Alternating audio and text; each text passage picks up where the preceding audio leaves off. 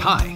Welcome to Someone Else's Movie, the original podcast where an actor, writer, director, or nebulous industry figure gives a little love to a movie they didn't make. I'm Norm Wilner, senior film writer for Now Magazine, and this is the other thing I do. My guest this week is Leah Cameron, a Toronto writer and producer who most recently worked on C B C's Coroner.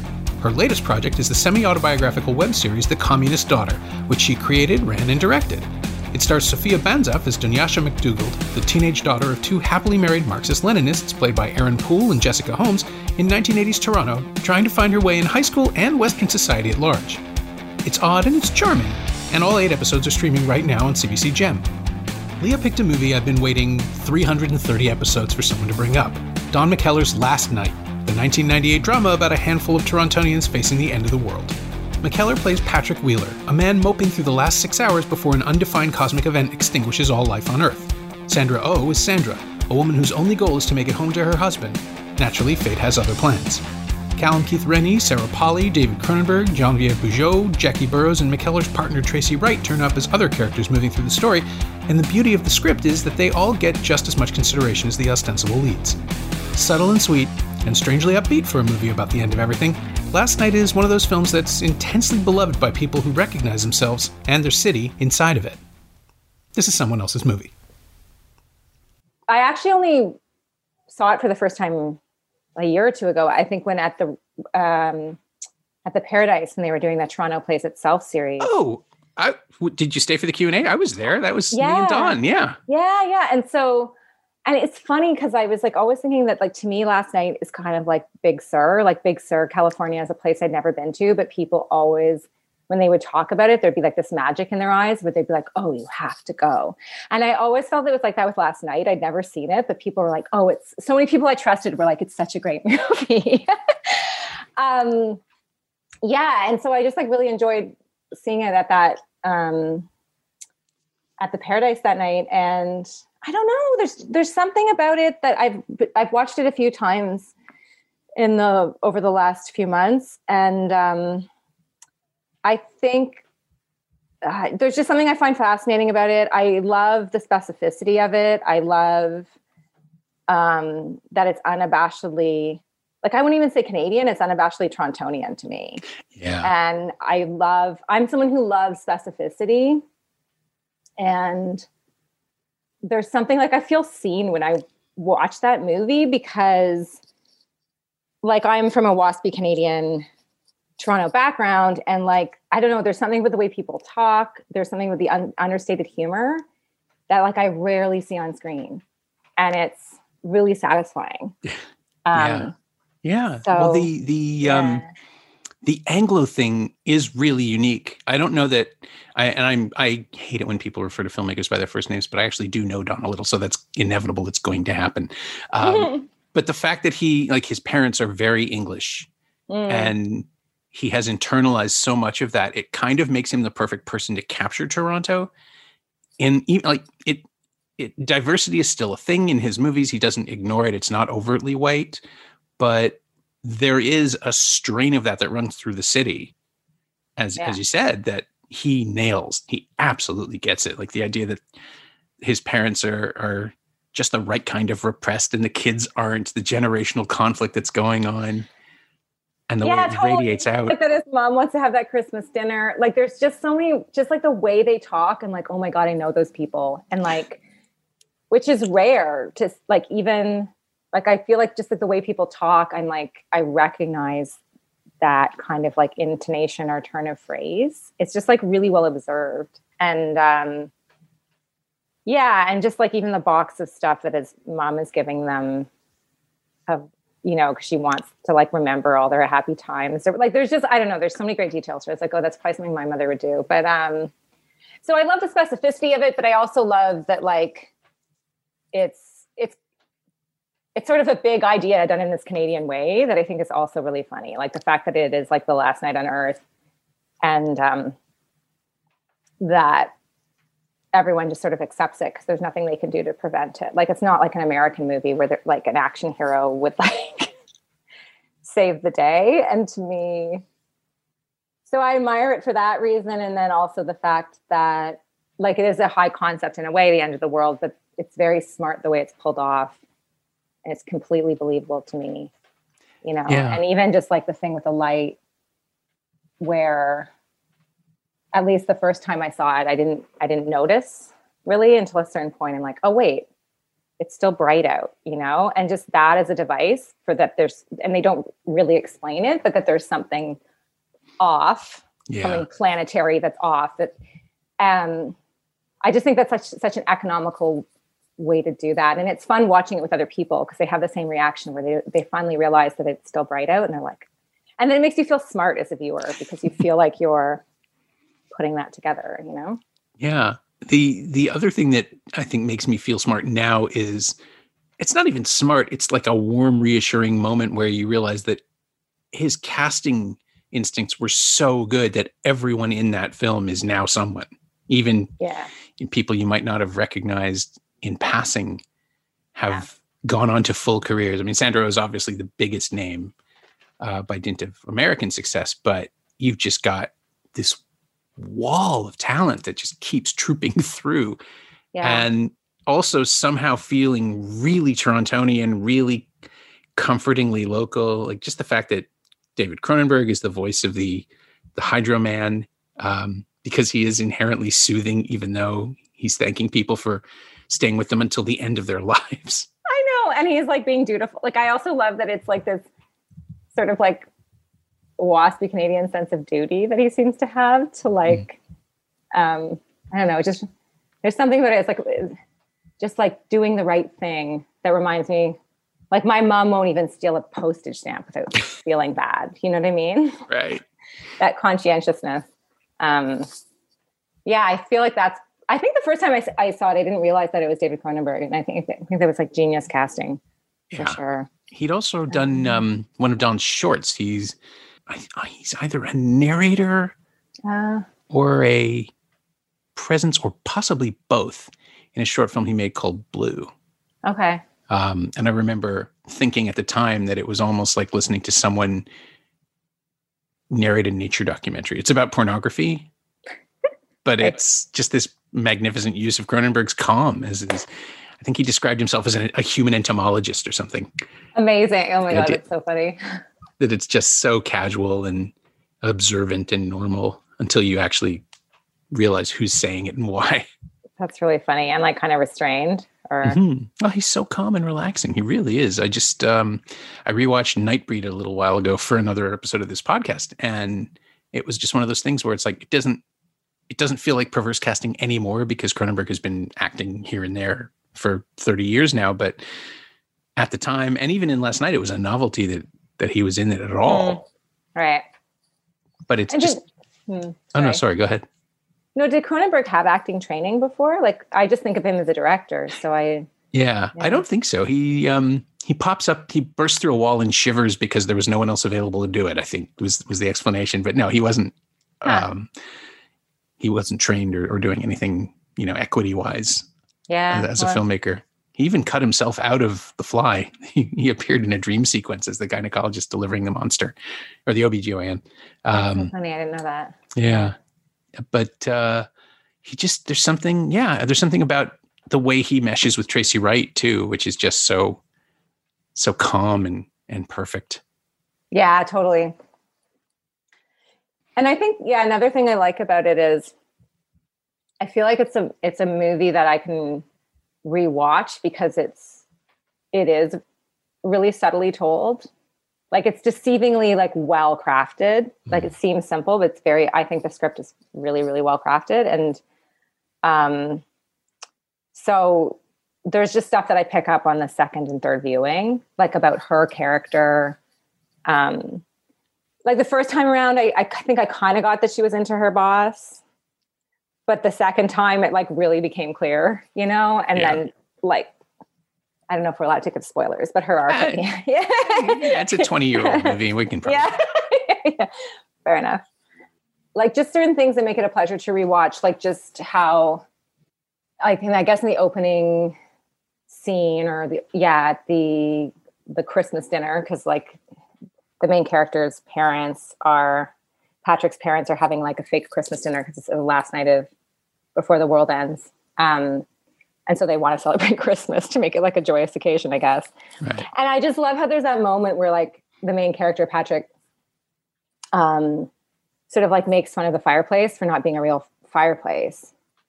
And it, and it fits with his character because he's like an architect who seems to be sort of a bit dismissive of a lot of things. Yeah. But then later you're like, oh, that's the perfect way to set up the gas fireplace and the gas company. So that later when, when the countdown happens and the gas goes out, you're just like, ah, genius. Like, so genius. Yeah, he just finds these little floating metaphors that just pop in the in the course of it. Even the just the sense of um, ah. Jennifer. Yeah. She's treated as sort of a rave kid almost before there were those. She's, well, that would make sense because it's done in like ninety-seven, ninety-eight. Yeah. yeah, yeah, yeah. And just the way that the movie employs her. I love the way that it has tendrils, that we follow individual storylines that interweave and and it's like roots in a garden or something. I, I'm using a terrible metaphor for this, but it just feels like it's constantly entangling itself in other people's stories so that when one character we know glimpses another one, we're not just thinking about those two characters, but everyone around them, every, yeah. everybody in that scene and where they came from. And, you know, the, the way there isn't a lot of violence, but there is a mob always somewhere rolling around. So there's a sense of tension and threat. Totally. And it's like set up at the beginning. It's like the... Um, they, they turn over the car, yeah. Yeah, exactly. And then the father mentions all the looting going on. Yeah, and, and Sandra's car gets turned over. Um, yeah, and in terms of... it's based on what you were saying about um, sort of like the tendrils of it and that structure, I find it really interesting. Like I, I personally am just like really drawn to ensemble pieces. I don't know why. I just, I love them. And um, I'm curious to hear if you, what your thoughts are on this, but I was thinking about the fact that like that movie came out in like what, like ninety-seven, ninety-eight? Uh, ninety-eight. Yeah. ninety-eight. It seems like there was a lot of movies then that were ensemble pieces. Oh yeah. It seemed to be in the air. And I'm always curious, like when certain stories are in the air, why that is. Um, and I'm wondering if you have any thoughts on that, because there was like, like Reservoir Dogs kind of had, I guess that's a bit earlier, but still. Yeah. It had well, that and, sort of structure and yeah. Yeah. A part of it was that television wasn't doing it, that the, uh, the art had sort of drifted away in drama. Everything was more family based and, and focused. E R, I think, was the one that broke the mold. And that would have been what, ninety-four when it suddenly yeah. introduced a big ensemble cast. But in movies, this is awful, but it was Harvey Weinstein. Like the mm. reason that ensemble films were so popular was, mm. I think it started with, I think, I, I mean, predated him. I think it started with Jarmusch in the eighties. Um, mm. You know, things right. like Mystery Train or Stranger Than Paradise and and indies were, there were a lot of indies that were doing that just because it was easier to, you know, you don't have a movie star to pay for. You have a bunch of smaller up and coming actors and a bunch of locations, and you can make the cities attractive and all of that. But then the Weinstein brothers, both of them just figured out, remember that wave of movies in the mid nineties and late nineties where you basically marketed all of them exactly the same way with a bunch of young, attractive actors in like black t-shirts and, and with white, basically yeah. what I'm wearing right now. Isn't it? Um, formative but, years, yeah. You know, like Dean Koontz's Phantoms and all the Halloween sequels that the that Dimension produced. What would happen would be that if you sold a picture to Harvey Weinstein, he would book your actor for something else almost immediately. Shakespeare in Love is mm. probably the pinnacle of it, where right. you know it is theoretically it's a, a two-hander, but it's got Ben Affleck and it's got Jeffrey Rush and it's right. got Judi Dench and and. They were all doing three other films for the Weinstein brothers at the same time. And that's huh. just what happened. Every every spring and every fall, there'd be a romantic comedy. And every Christmas, there'd be a drama, like some kind of huh. Oscar bait thing. Music of the Heart with Meryl Streep was another one of those where he just cranked them out. And I think part of it was that it was cheaper because there was never one big star. But also mm. the concepts could be very, very simple. They could just be, you know, Next Stop Wonderland or some romantic comedy for Brad Anderson, or, hey, Michelle Williams isn't doing anything for six months. Let's plug her into, well, actually a Halloween movie. So that's a bad example, but, but you know, like yeah, that's, yeah. that's how it worked. And that was sort of the, the, the default mode of the indie film. Hmm. Yeah. Default. I guess I, that's so interesting. I hadn't really thought of it from like, um, sort of like a... a cynical exploitation of actors' perspective. No, well, but, but sort of like the more business side of it. I hadn't thought of it in that. I, I was taking, like, I guess I would have been in high school at the time, and my really good friend and I took a filmmaking class at A G, at the A G O. Oh, yeah. And I remember everyone wanted to do ensemble stuff. And I remember the teacher was like, why is this a thing right now? So I guess that's why I remember kind of wondering, because it was true. Like, and I don't know, maybe people were mimicking Reservoir Dogs or something, but like at my high school, you know, students were all writing plays that had sort of ensemble casts like that. And anyway. Yeah. Well, I mean, it's a way to use most of your friends too, right? To yeah. get everybody, nobody feels left out. Yes.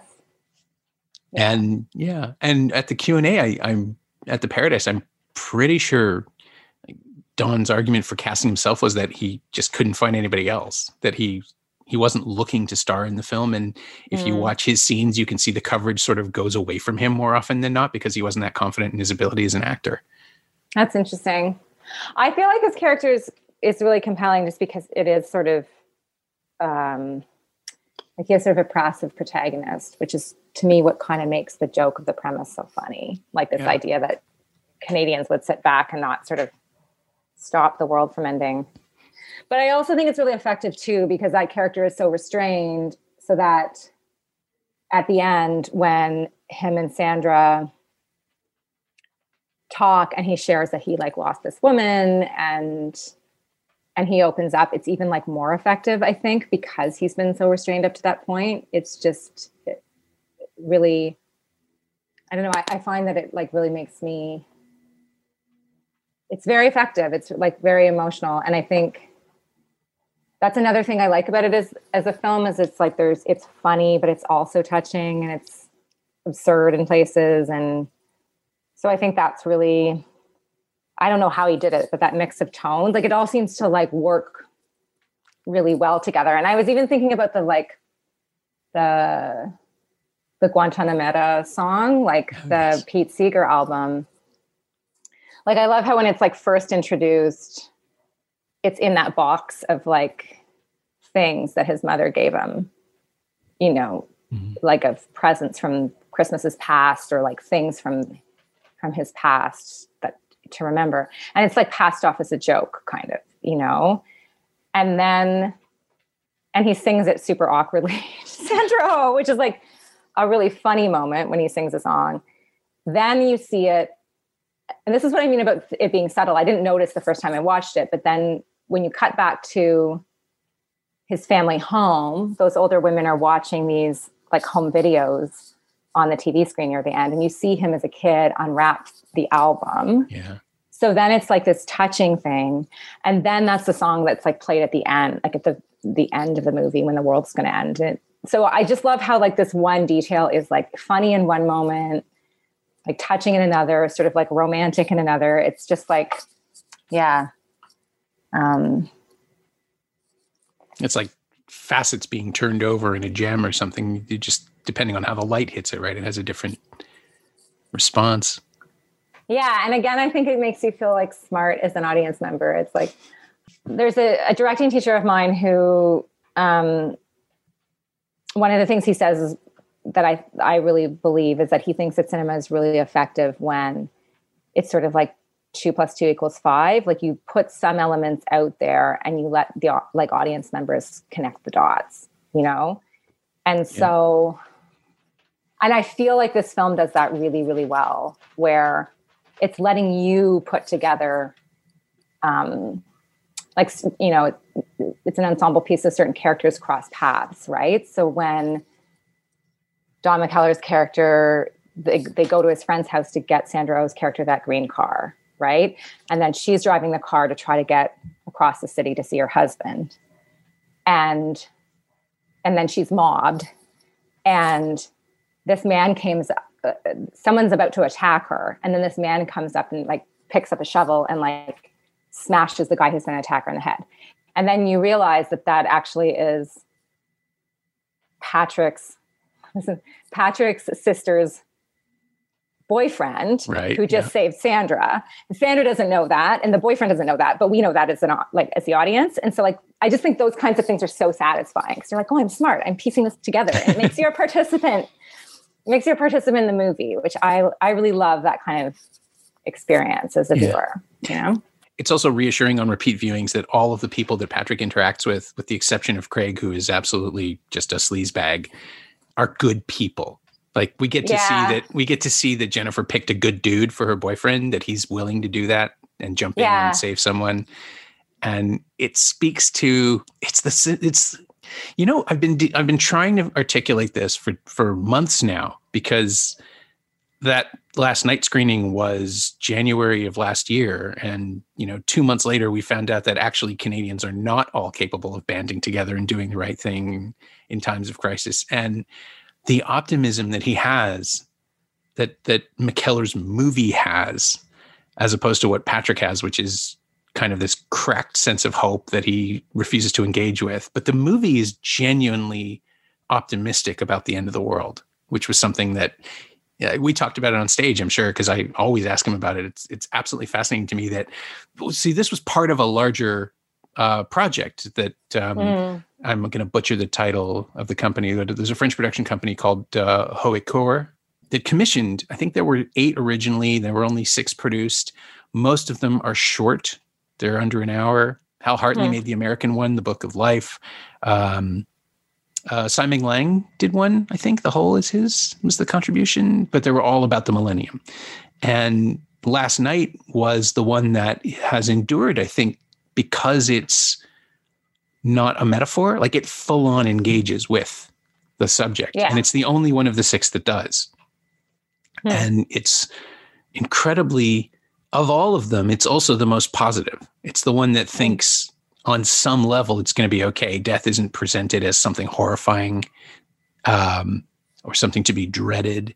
It's just, uh, and I think it's because of the Canadianness of it. I think it's because um, the resignation has long since passed, and we're into acceptance. Uh, he had he said he never explains anything specifically. He he wants the implication to be that there's something wrong with the sun. It may not be anything we did. It's just something that's happening. Yeah. But whatever it is has been coming long enough that everybody has already gone through the worst of it. And so what you're seeing are a bunch of people just sort of shambling towards the end. But because it's Toronto, we're doing it together. Yeah. And that's like, that's beautiful. I don't know that he knows how optimistic that is. It's certainly not now, not after the last ten years in Toronto. But there was a point yeah. in time, you know, where the province was beating the crap out of us. Mike Harris and, and Ernie Eves were making terrible decisions that made things worse for the city. And we genuinely did feel like it was just us against them. And so for this yeah. movie to come out at that point, of course it's optimistic, because you have to believe that. Otherwise it's just a Mad Max movie. Like it's yeah. just people running around getting sunburned and dying. Yeah, no, it's interesting because because in a way it's, I mean, I was sort of thinking about it and how it really sort of looks at like, different ways that people could want to spend their last night on earth. Right. Yeah. And I think it kind of hits a lot of like the major themes is like, do you believe in God and do you pray? Do you not believe that in that at all? And do you just want to be by yourself because you've already lost somebody? So what is it? Does it, does any of it have any meaning? Um, Do you want to party like yeah. the sister? Like it's the greatest New Year's of all time. Do you, you know, um, you know, Sandra Oh's character, I guess, is more romantic. She wants to be with a man she loves, you know, and, or do you want to have sex or lose your virginity? Yeah. You know? And so I think it's kind of great. Like, and it's, it's subtle, but when you step back and like, it's subtle in the execution, but I feel like when you step back and look at it, you're like, these are like all the big themes of like, you know, um, and I don't know what the what the why he chose that song, um, Guantanamera, but it's like that song is very much about like choosing to be a good human being, right? Yeah. Like at the end of it all, were you a good person? I, I wrote a piece for um, C B C, the uh, Joanna Schneller's show, the filmmakers in the first season did an episode on Last Night, and I was part of the panel. Um, and they asked me to write the essay, the accompanying essay, because the critic always is supposed to do that. And I realized that I'd never really written about, I reviewed it when it came out, but I'd never really written about it at length. And this was almost twenty years later. It was nineteen years after the release.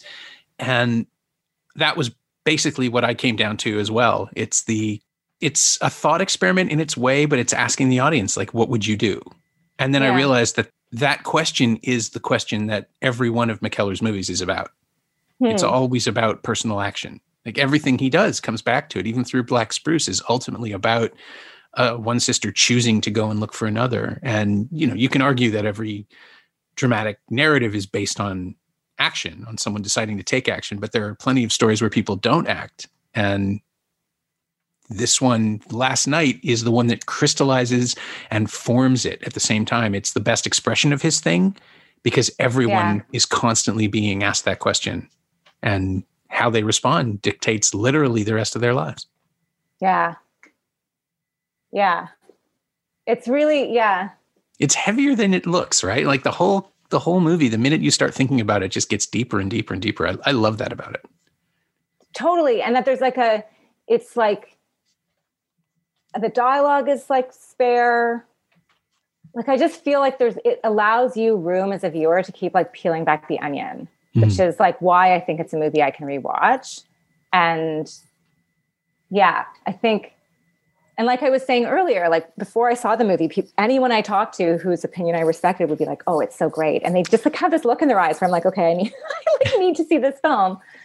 Um, And I think it's because it engages the audience in that way, that it lets you, it it asks you to think about these things, you know, and it doesn't insist on anything, right? Like it doesn't have a message, I don't think. It doesn't press one down on you.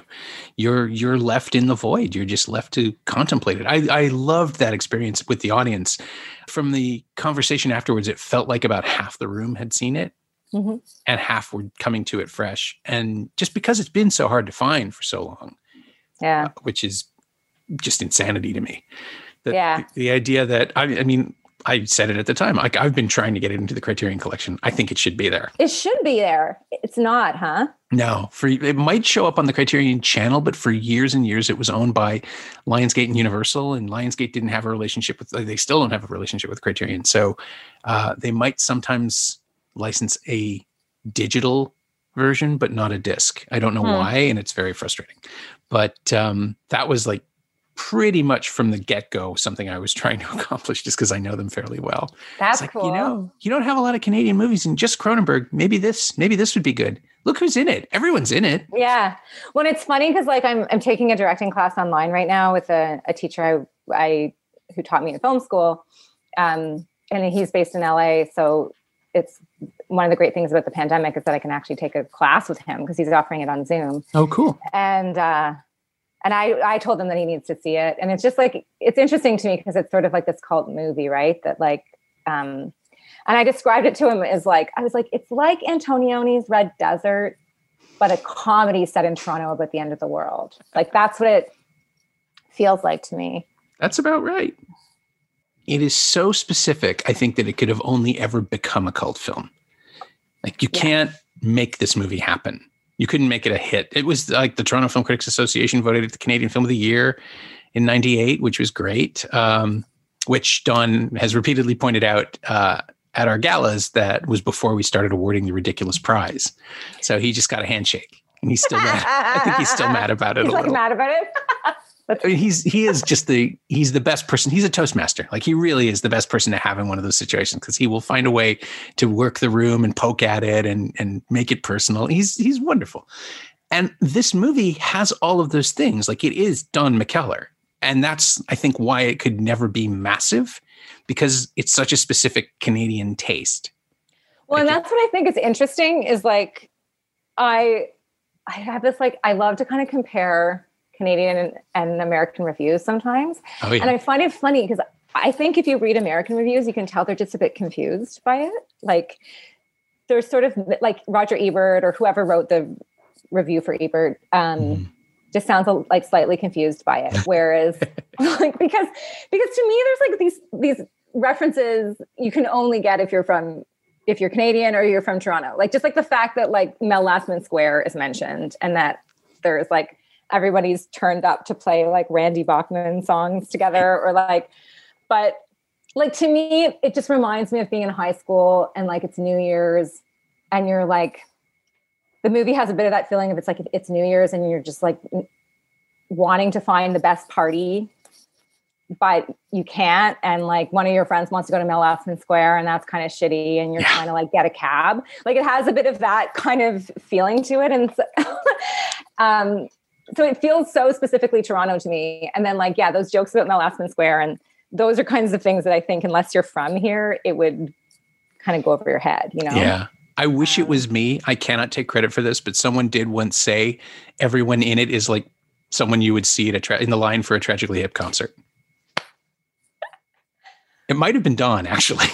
That's interesting. But it is like, it's the most Anglo-Canadian thing. You know, there's like Arsene's there and Sarah Polley is there. Yeah.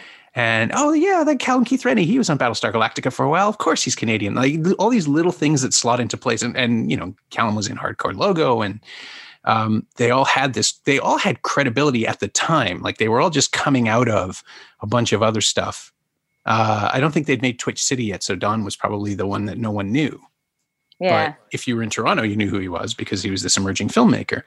And to see it, I, I just, how many first features are this well-formed and this, this, and have this sort of goodwill? The only other, it's not, it wasn't a first feature, but the, the only other Canadian film I've seen that has replicated this experience was Trigger, was Bruce mm. McDonald's movie with, with Molly Parker, um, who's like notably absent in this from, from everybody else. Somehow right, right. They just didn't have her yet. She was in Vancouver doing Suspicious River or something like that. We just, we missed the window. Yeah, um, but if she was in this, it would be the most Canadian project ever made.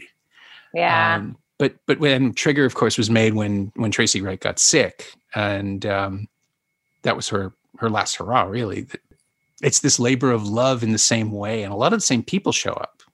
Uh, Callum's in it. Sarah Polley shows up for two mm-hmm. seconds, and cool. There's just this sense of like it feels like a bookend in a weird way to me, and and. You know, I can't say I ever really, I ever knew Tracy Wright well. We would, we live in the same neighborhood and we would run it. Like Kate and I would be out walking our dog and we would pass Don and Tracy on their way to something and we would nod and smile. And then it all just happened so fast that it was like she was ripped away. And, and mm. in some strange way, having Last Night be there and showing her as a reactive actor, like just letting us see, letting us watch her do very little and so much at the same time is such a, it's such a pleasure to mm. be able to revisit that and see who she was and what she did. And then something like Trigger where it's much more verbal and, and she's you know, like she's giving a, a full performance is, is great as well. But you just, in both films, you feel the goodwill of everybody pulling the string, pulling the rope to yeah. make the thing happen. Yeah. And I, I, I feel like that when there's an alchemy like that, you can see it on screen, yeah, you I know, think so too. Um, yeah. And I think that's a rare thing. And I mean, I could imagine it. I wasn't on set, but I, I feel that when I see it, like it just, it feels like there was like a, some kind of alchemy happening and a trust, you know, between the people that made, made the film. I haven't seen Trigger, so, but I, I'll put it on my list. Yeah, know? It's good. Yeah, I mean, it's, yeah. I think it's obviously sadder now than it was at the time. Mm-hmm. It was melancholy and now it's full on tragic, but it's still good. It's just a, it's an encapsulation of talent and potential and why someone was as well loved as she was, I guess, and, mm. and all of that stuff. And again, because it's a Toronto project, you just, you know, you come away knowing so much more about it and yeah. feeling, feeling so personally invested. I, yeah. I wonder how a Vancouver apocalypse movie would play for me. Like, I'm sure I would still be, my heart would be open to it and I would still know most of the actors involved from from decades of their work, but it wouldn't be like, it's not the same. That streetcar yeah. is a real image, right? Like I that's, know that streetcar image is like, well, and also then like pushing over the streetcar too. Yeah, we would, like, that's rude. We would never do that. So rude. I know. It's like so visceral and great, but like, yeah, it's funny. And like that streetcar, that image, like that wide shot of Sandra Oh walking toward camera with like the streetcar like left of frame and she's sort of balancing right of frame. And then you've got the tracks, like one point perspective. Yeah. Is like, amazing. And that's what makes me think of Red Desert. It like makes me think of the woman in the green coat. Sure. Walking around this ap- ap- apocalyptic gray sort of, yeah, it's really iconic. I like, I post, I like posting film grabs that I like. And I posted that one the other day. And so many people who haven't seen Last Night were like, what is this? What movie is this from? Yeah. And they're like, and Sandra Oh is in it? Yeah. And I'm trying to remember, I know Don told the story. I think it was when we covered it for Now. I mean, again, right? Like Last Night has been in and out of my life for as long as it's existed. Uh, you can't be a Toronto entertainment writer and not touch on it here and there. But uh, Now Magazine did a, like the twenty-five best Toronto films, and Last Night was number one, rightly mm-hmm. so. And so I didn't actually get to write about the movie, but I did interview Don about it. And he said that that image, which became the poster, like the, the streetcar and, and Sandra, um, he had to fight for that because nobody else knew what it meant. Really? Like the Toronto streetcar, people asked him if it was science fiction. And he said, well, it's science fiction because it's the end of the world. But no, those are real. That's like, it's not a, it's not a shuttlecraft. Right. Because people associate it with like San Francisco or other yeah. cities. Is that just, why maybe? Yeah. Or? It looked yeah. futuristic. It looked weird and wrong. I, yeah. And I love the fact that our new streetcars are even more futuristic. Like, yes. They don't, they don't look real. Yeah, they don't. I know. And I think that, yeah, I like, I get really passionate about showing Toronto for Toronto. Or, or any place for itself. Like, I, I just think that there's, there's something so great about the specificity of any place, you know? And I think I just have a theory that a lot of Canadians don't know what here is sometimes when they like, and I mean, we're seeing Canada playing itself more and more, mm-hmm. which is great. But I feel like just like an, an ear for the way people talk, or I love that kind of stuff, you know, like I never wanted to go to small town Texas until I watched Friday Night Lights, you know, okay, yeah. And I don't care about football at all, but there's a specificity to that show that like, I think makes it really compelling. And yeah, so I just get really excited when I see that kind of specificity on screen, and I don't care if it confuses people about a streetcar. So what? They can learn. Yeah, exactly. And film is a teacher. That's what it's for. Mm-hmm. So um, to that end, I guess, uh, is there anything of Last Night that's worked its way into your own projects? I mean, have you referenced it or drawn on it? It seems like the kind of movie that would be hard to pull from directly just because, you know, you'd have to be working in the same genre almost. Yeah, I wouldn't say for The Communist Daughter uh, that there's anything. No, I wouldn't say for The Communist Daughter that there's anything specifically that I've pulled from Last Night. I, I I actually think I watched Last Night after I'd already written the pilot for this and after I'd already conceived of The Communist Daughter. So uh, no, is it? But I am I am working on something. I, I mean, I don't want to say too much because I don't want to jinx it, but sure, sure. A feature film that all I'll say is I want to set it in Toronto in the winter, and I want it to feature a lot of brutalist utopian buildings. Yeah, that I that's think true. Is like a we, really Toronto thing. Um, we have not talked about the the layout. Sean McAuliffe listens to this; he's going to be so mad at me. The um, the Jackie Burrows running tour through all those amazing buildings, uh, which I will occasionally, because I live in Little Italy and I get up to the annex every now and then, and you just see three or four of them, and it's just like there's nowhere else that could produce these these strange. The flying saucer one on Walmart. Oh my God! I think. Yeah. And it's like, I, I think what's so funny to me is like, I went, I lived in L A for like five years. And it's one of those things that when you come back, like I'm from here, and when you come back, you start to see things like with a fresh perspective. And when I shot the teaser for The Communist Daughter, um, I was just like talking about the aesthetic of the show with one of my really good friends. And we were talking about the fact that Canadian cities have this like, you know, Montreal has it as well, like this utopian architecture that is not an American thing. Yeah. And it's funny to me in a show called The Communist Daughter because it's about my dad being a commie in Canada. And Americans think we're all, you know, or Fox News viewers think we're all pinkos. So to me, it's like this visual joke of like this architecture that has this slightly like Soviet feeling. It's Canadian. Yeah. Um, there's something I think is really, is really funny about that. And it didn't end up in the web series because, you know, we just couldn't afford to be like, um, to put that in there, but it's something that's obsessed me after the fact. So I'm like, I kind of want to do something that's set in like a Soviet, a weird Soviet Toronto, like Kieslowski's The Decalogue, but a comedy set in Toronto in the winter. Oh, that sounds fantastic. Well, we'll see. I haven't, I haven't written it yet. But, um, no, no. Like, yeah. You say The Decalogue, and all I think of are the apartment buildings. I mean, of course, you could do that here. Oh yeah, like Yonge and Davisville. I don't know. There's like this set of apartment buildings I'm obsessed with because it look like it looks like you're in Poland, and there's like these weird like sculptures outside and like fountains that have this like Soviet feel, and I'm like. Oh. Yeah, so I'm like the, thinking of... Are yeah. these the ones on Lascelles? Because I lived there. Yes, yeah, they're the ones on Lascelles. Yeah, I, like, I lived there for ten years. All the time. Yeah. Ah, I was there from ninety-three to two thousand three, I think. Yeah. Yeah, it was it was great because, I mean, they're huge apartments. I had a two-bedroom with a massive office. It was wonderful. And yeah. they weren't expensive, and they were a good fifteen minutes from anything because you could yeah. not access them from Yonge. You had to walk in from a side street. And yeah, they felt it felt like you were walking into nineteen fifty-seven, no matter when you got there. I know, right? And the, I'm like obsessed with them. I've been photographing them and like trying to think. I'm like, do you know that weird structure that's outside one of them? It's yeah. like I'm obsessed with it. I'm like, that was that was my bu- my building was the one in here? The middle of those three. Um, yeah. Okay. Yeah. Yeah. So my yeah. boyfriend lives the one, the one to the very east, I guess. Oh, and I'm obsessed with that platform. I want, I don't know what it is that I want to shoot there, but I want to stage something on that weird platform because it's just like, it's so strange to me. Yeah, it um, was, it was a fountain, but it never worked when I was there. Yeah. Oh my God. That's so great. That's yeah. Wonderful. And it's so, such a tiny city.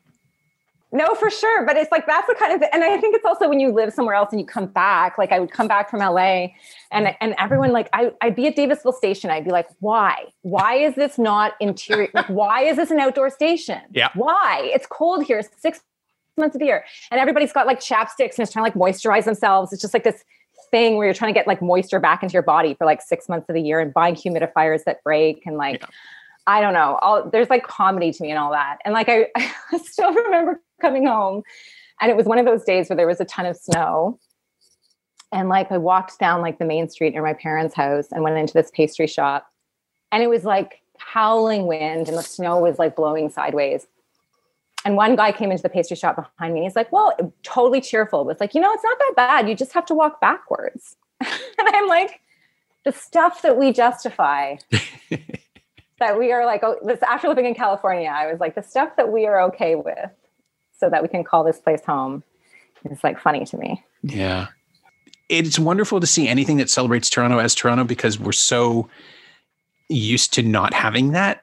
Like, you know, I'm, I'm, I'm the film critic who giggled all through Death Wish four, where they tried to make the same intersection of Bay and Richmond. Mm. Like they tried to represent that as four different locations in New York City. Because that kind of looks like Manhattan there when the light is right. Right. And to just see Toronto be Toronto and Torontonians be Torontonians and, and acknowledge that we are kind of weird and specific here. Yeah, totally. That's something, that's something, I mean, we need more of it. He did it with Twitch City immediately after, and um, which is as accurate, uh, like tonally accurate, a portrait of Kensington Market as I think I've ever seen. And I lived there for thirteen years. Huh, yeah. Um, And it's it, in a weird way, like if Last Night, like it did get out, it played internationally, but it didn't register on the same scale. Like it feels very much like a homegrown treasure that we keep close to our hearts. And then like like you, we, we get to introduce people to it later. It's the kind yeah. of thing I was just saying on, on Twitter today on some unrelated thing, like you cannot make a cult movie on purpose. I, I think you can try, but everyone can feel it. And mm. they they play as needy somehow or overly, um, like it's all just too much. And if you do something like this and it's quiet and it's honest and it somehow rings true with people, it never goes away. Yeah. Yeah, I think like, yeah, if something just comes from an honest place, then it's, I mean, it's not a guarantee it will be evergreen, but I think a lot of like evergreen, um, so I hate that. That's such a marketing word, but like. I know, yeah. I mean, but I think things that do stand the test of time often is, is just because it came from like an honest place of some kind. Yeah. I mean, he is making a movie about mortality and, and legacy and continuity, even though it never really comes out and says so. It's just, it's always there. That kind of anxiety mm. is something that feels very specifically Toronto too. In what way? Well, just the sense that the city is always changing I mean, even more so now this year with everything, you know, like restaurants going out of business and, and everything shutting down. But Toronto is sort of at war with itself. We want to be progressive, but we keep electing conservatives. We don't want to have that conversation, you know, about the thirty percent of people who will always back the right-wing guy, no matter what's going on. And it's always a guy. Uh, and yeah. how we keep generating that. And we're supposed to know better. And then, you know, Rob Ford kind of ended that superiority complex, but the the result of Rob Ford was that we got John Tory, who is really not very good at anything other than, you know, looking like a mayor, which was how he got elected. His whole thing, his whole platform was, you know, elect me, I'm not him. Yeah. And then things haven't gotten better, really. We have counselors who are trying to fight the good fight, but I mean, obviously I'm a, a full-on left-wing pinko. I have the yeah. button from, from the, I have the button from two thousand ten from spacing. Yeah. Uh, but we are like, we are convinced that we are better than this. And over and over again, we're proven that collectively we're not really.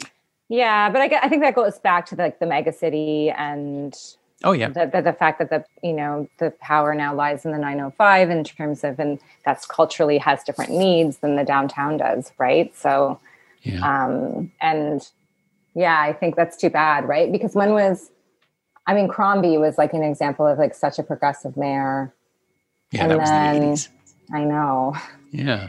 But that's um, what I mean about Last Night. Like it rises up out of that period when the yeah. mega city was happening and we were all pushing back against it and trying to, like, it's it's the version where we win. Like we are Toronto the good, but then right. we all get wiped off the face of the earth. Right. Right, right. I never thought about it like that that way, but that's interesting in terms of the context of what was going on. Mm-hmm. I mean, I, the reason I wrote my show is because my dad was always running, and never winning, but always running for election, um, and very involved. So I remember that mega city um, period very well. I think he had a shirt that said "mega shitty," and he was very adamant about um, not wanting, you know, fighting amalgamation and keeping garbage collection public and yep. um, like all of those, all of those city issues. Um, yeah, it is. It is an interesting thing how it feels like the city has changed in, in a lot of ways. Like, you know, like there's that condo going up on DuPont called Bianca. Oh that, yeah. And I just like to, I don't know. I always imagine it being like staffed by like eleven Ivanka Trumps. Like I just imagine if you go into the, the sales center, like that's who would be behind the counter. And it makes me sad because that like that weird psychotherapy center is being torn down, which is like that. A remnant of like sixties Toronto. Like it's like this weird space where you go inside and it's like everything is wood paneled and it anyway. And you know, it's a kind of place that where there'd be like dusty spider plants like hanging everywhere. And I feel like you're we're just like, you're just seeing less and less of that. You know, like the planetarium I think is being taken down now too. Yeah, I saw the plans um, the other day. Yeah, or the artist rendition, I guess it was, and it looks fine, but it won't be the planetarium where someone once made a short film and referred to it as the Canadian Egg Repository and got the biggest laugh from an audience that I've ever heard. Because only we know that it isn't, and that sounds completely believable. It's amazing. Yeah. Uh, those were the, that was, it was a different time. Um, yeah, I, I really am curious to see where we go after this as Toronto. Um, cause I want it to be worth saving. Like I want us to be worth saving as a species, which I think is the message of the movie as well, that, you know, we aren't, mm-hmm. at least this one wasn't our fault at the end of Last Night, whatever happens, right? We didn't, it wasn't a war. It wasn't a plague that someone unleashed. It's just the world going away. It's just and happening. It, yeah. yeah. And that, again, like that's the most Canadian thing that you can imagine. Yeah. You're just kind of like powerless in the whole thing. You just kind of have to go along for the ride. Yeah. Yeah. Well, that makes sense. Guess that's what's going on now. At least yeah. we can have a sing along. Yeah. So. It's, it's, it's fun talking about, it's just interesting to see like why certain movies compel us, you know, like why we're drawn to certain stories. My thanks to Leah Cameron, whose delightful new web series, The Communist Daughter, is available in its entirety right now on C B C Gem to stream for free. Go watch that. And then, you know, maybe look up Sofia Banzoff and Aaron Poole's episodes of the podcast. They were pretty good. You can find Leah on Twitter at Leah F. Cameron, all one word. And you can still find Last Night on D V D out there somewhere, used mostly, in a really disappointing transfer. It's also streaming on Amazon Prime Video and Crave in Canada, though neither of those transfers is the restoration either, although apparently it's in H D if you buy or rent it on Amazon in the U S or Apple T V in Canada. As always, you can find me on Twitter at Norm Wilner and elsewhere on the internet at now toronto dot com, where I'm hosting a bunch of podcasts these days and writing the weekly Now streaming newsletter, to which you can subscribe at now toronto dot substack dot com. And you can find this podcast on Twitter at Semcast, S E M cast, and on the web at someone else's movie dot com. Our theme song is by The Last Year. If you like it, or the show in general, please say so. Leave a review on Apple Podcasts or Google Podcasts or wherever you've been enjoying us. Every little bit helps, it truly does. And check out the other shows on the Frequency Podcast Network while you're there. Stay inside, watch movies, wear a mask if you go out. I'll see you next time.